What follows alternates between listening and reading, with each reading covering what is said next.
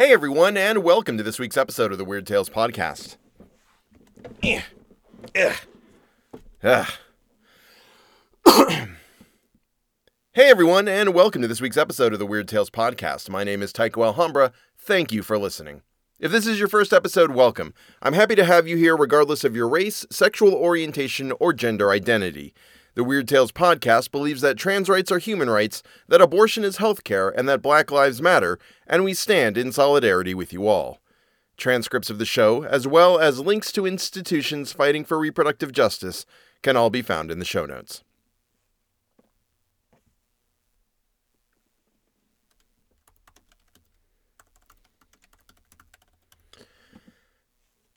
Let's just go ahead and export that now before I forget about it and mess it all up.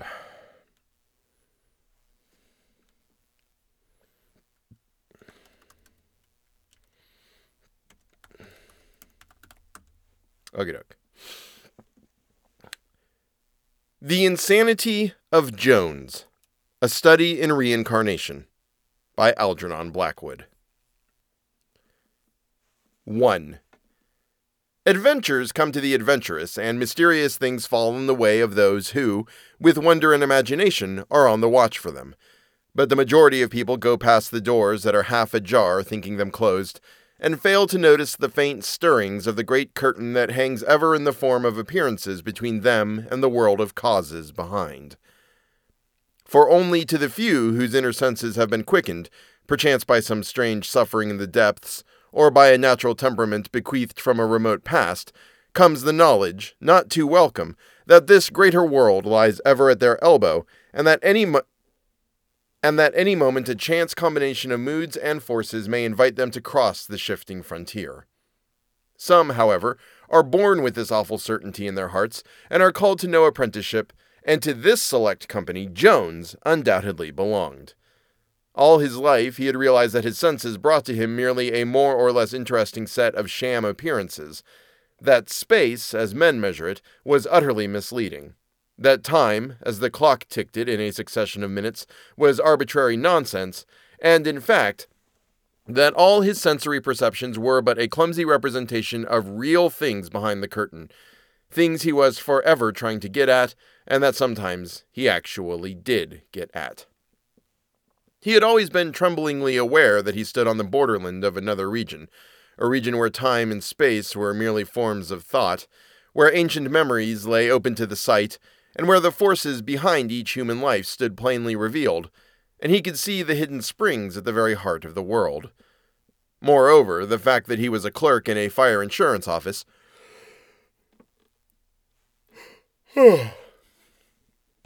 Moreover, the fact that he was a clerk in a fire insurance office and did his work with strict attention never allowed him to forget for one moment that, just beyond the dingy brick walls where the hundred men scribbled with pointed pens beneath the electric lamps, there existed this there existed this glorious region where the important part of himself dwelt and moved and had its being.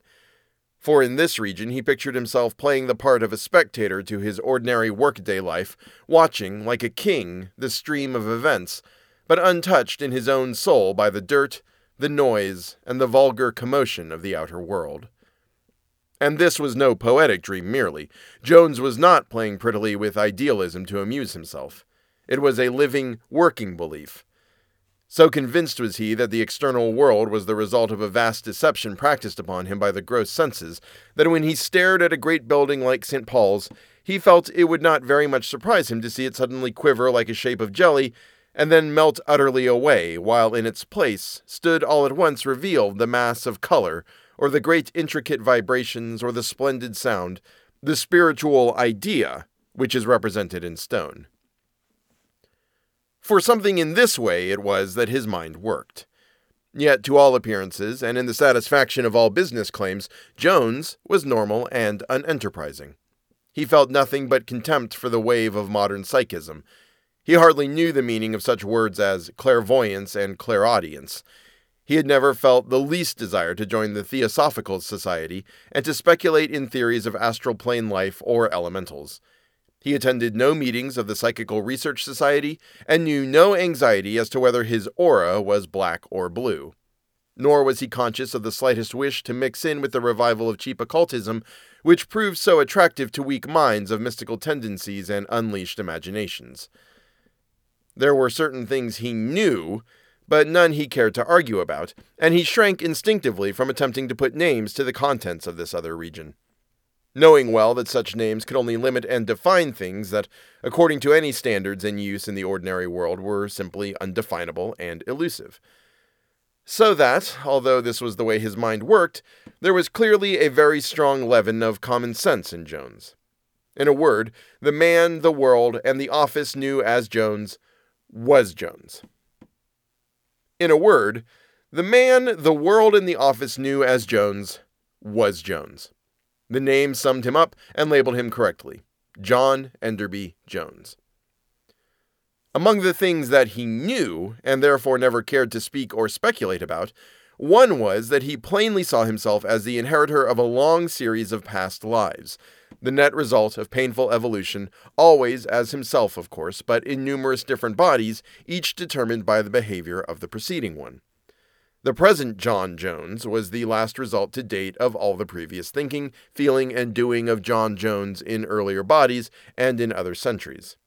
He pretended to know details, nor claimed distinguished ancestry, for he realized his past must have been utterly commonplace and insignificant to have produced his present, but he was just as sure he had been at this weary game for ages as that he breathed, and it never occurred to him to argue, to doubt, or to ask questions. And one result of this belief and one result of this belief was that his thoughts dwelt upon the past rather than upon the future, that he read much history,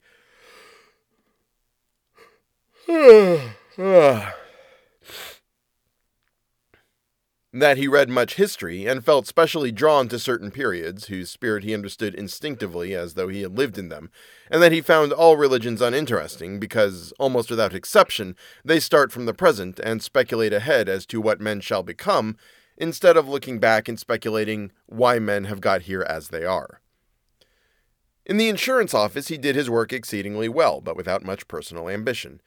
Men and women he regarded as the personal instruments for inflicting upon him the pain or pleasure he had earned by his past workings, for chance had no place in his scheme of things at all, and while he recognized that the practical world could not get along unless every man did his work thoroughly and conscientiously, he took no interest in the accumulation of fame or money for himself, and simply therefore did his plain duty with indifference as to results.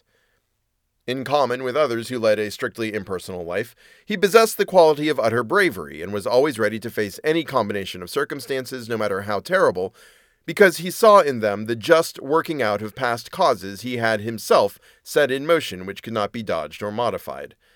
And whereas the majority of people had little meaning for him, either by way of attraction or repulsion, the moment he met someone with whom he felt his past had been vitally interwoven, his whole inner being leapt up instantly and shouted the fact to his face, and he regulated his life with the utmost skill and caution, like a sentry on watch for an enemy whose feet could already be heard approaching. Thus, while the great majority of men and women left him uninfluenced, since he regarded them as so many souls merely passing with him along the great stream of evolution, there were, here and there, individuals with whom he recognized that his smallest intercourse was of the gravest importance. There were persons with whom he knew in every fiber of his being he had accounts to settle, pleasant or otherwise, arising out of dealings in past lives, and into his relations with these few, therefore, he concentrated, as it were, the efforts that most people spread over their intercourse with a far greater number. By what means he picked out these few individuals, only those conversant with the startling processes of the subconscious memory may say. But the point was that Jones believed the main purpose, if not quite the entire purpose, of his present incarnation lay in his faithful and thorough settling of these accounts, and that if he sought to evade the least detail of such settling, no matter how unpleasant, he would have lived in vain and would return to his next incarnation with this added duty to perform for according to his beliefs, there was no chance and could be no ultimate shrinking, and to avoid a problem was merely to waste time and lose opportunities for development. And there was one individual with whom Jones had long understood clearly he had a very large account to settle, and towards the accomplishment of which all the main currents of his being seemed to bear him with unswerving purpose. For when he first entered the insurance office as a junior clerk ten years before, and through a glass door had caught sight of this man seated in an inner room, one of his sudden, overwhelming flashes of intuitive memory had burst up into him from the depths, and he had seen, as in a flame of blinding light, a symbolical picture of the future rising out of a dreadful past, and he had, without any act of definite volition, marked down this man for a real account to be settled. With that man I shall have much to do, he said to himself, as he noted the big face look up and meet his eye through the glass. There is something I cannot shirk a vital relation out of the past of both of us. And he went to his desk, trembling a little, and with shaking knees, as though the memory of some terrible pain had suddenly laid its icy hand upon his heart and touched the scar of a great horror. It was a moment of genuine terror when their eyes had met through the glass door, and he was conscious of an inward shrinking and loathing that seized upon him with great violence and convinced him in a single second that the settling of this account would be almost, perhaps, more than he could manage. The vision passed as swiftly as it came, dropping back again into the submerged region of his consciousness. But he never forgot it, and the whole of his life thereafter became a sort of natural, though undeliberate preparation for the fulfillment of the great duty when the time should be ripe. In those days, ten years ago, this man was the assistant manager, but had since been promoted as manager to one of the company's local branches, and soon afterwards, Jones had likewise found himself transferred to this same branch.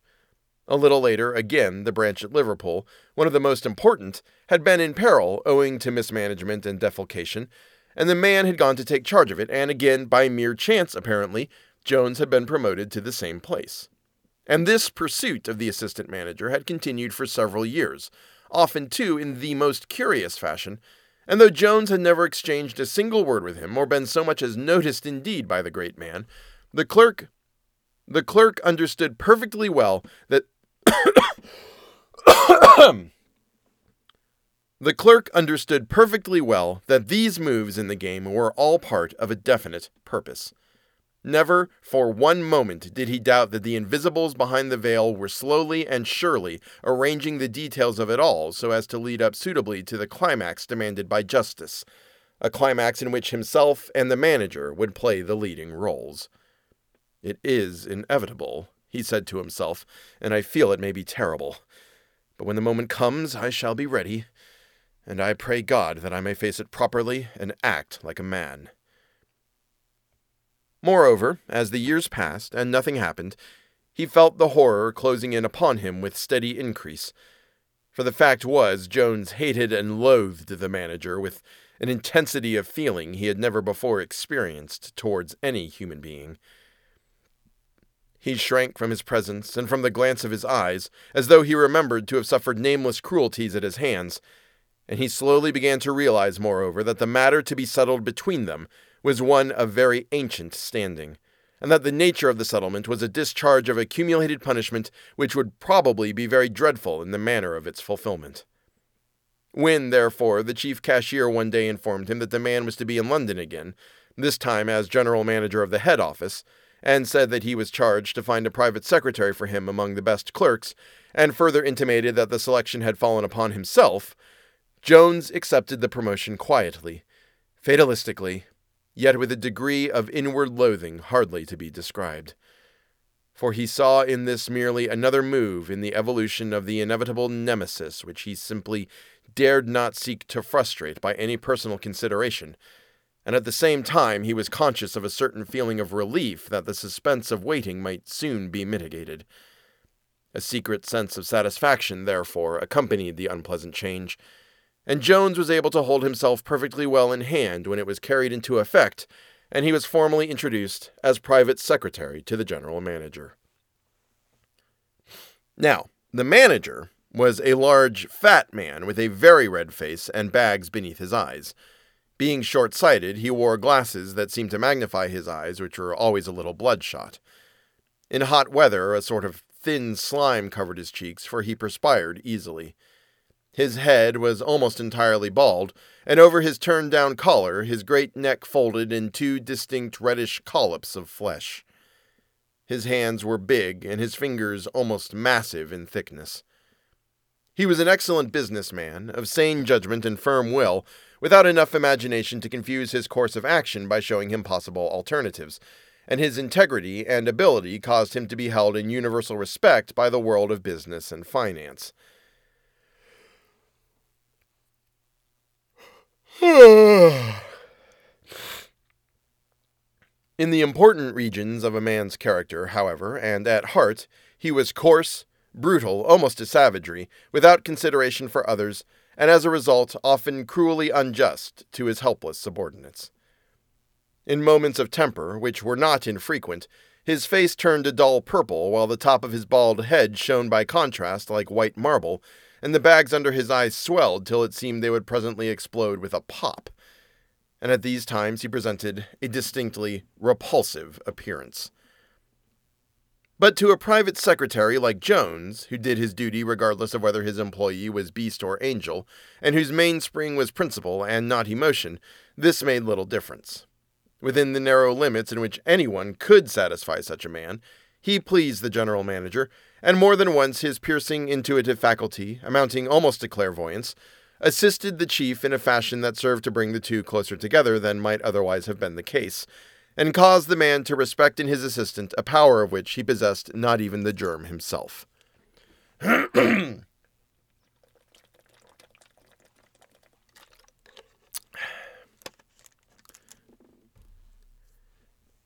It was a curious relationship that grew up between the two, and the cashier, who enjoyed the credit of having made the selection, profited by it indirectly as much as anyone else.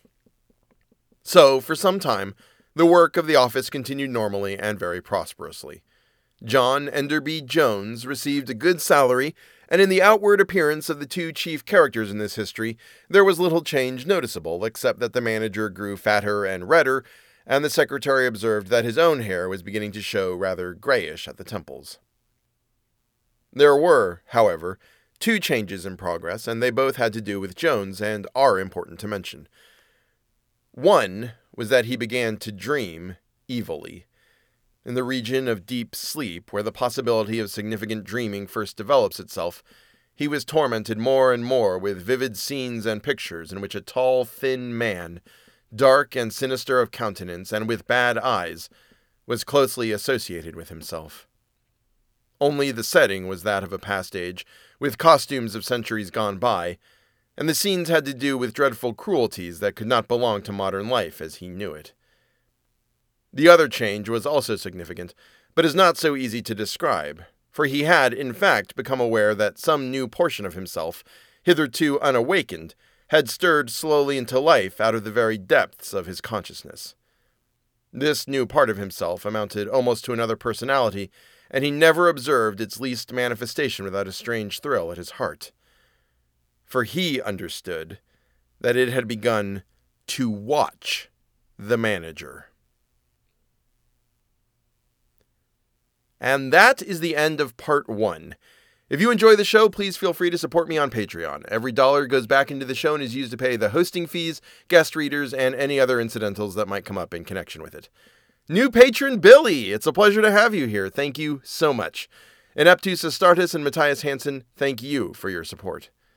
Please go and get vaccinated for anything and everything for which you are eligible. If you see anyone out and about, and I do mean anyone, whether it's your mother, your grandmother, or your partner, waving a Nazi flag, punch him right in the face. It's what Joe Ditko would have done, and you don't want to let him down, do you? I don't think that's his name.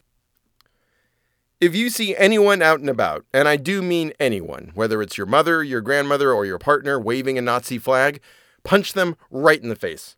It's what Jack Kirby would have done, and you don't want to let him down, do you? And as always, and always remember that the most important step a person can take is always the next one. Thank you so much for listening, and I'll see you next week.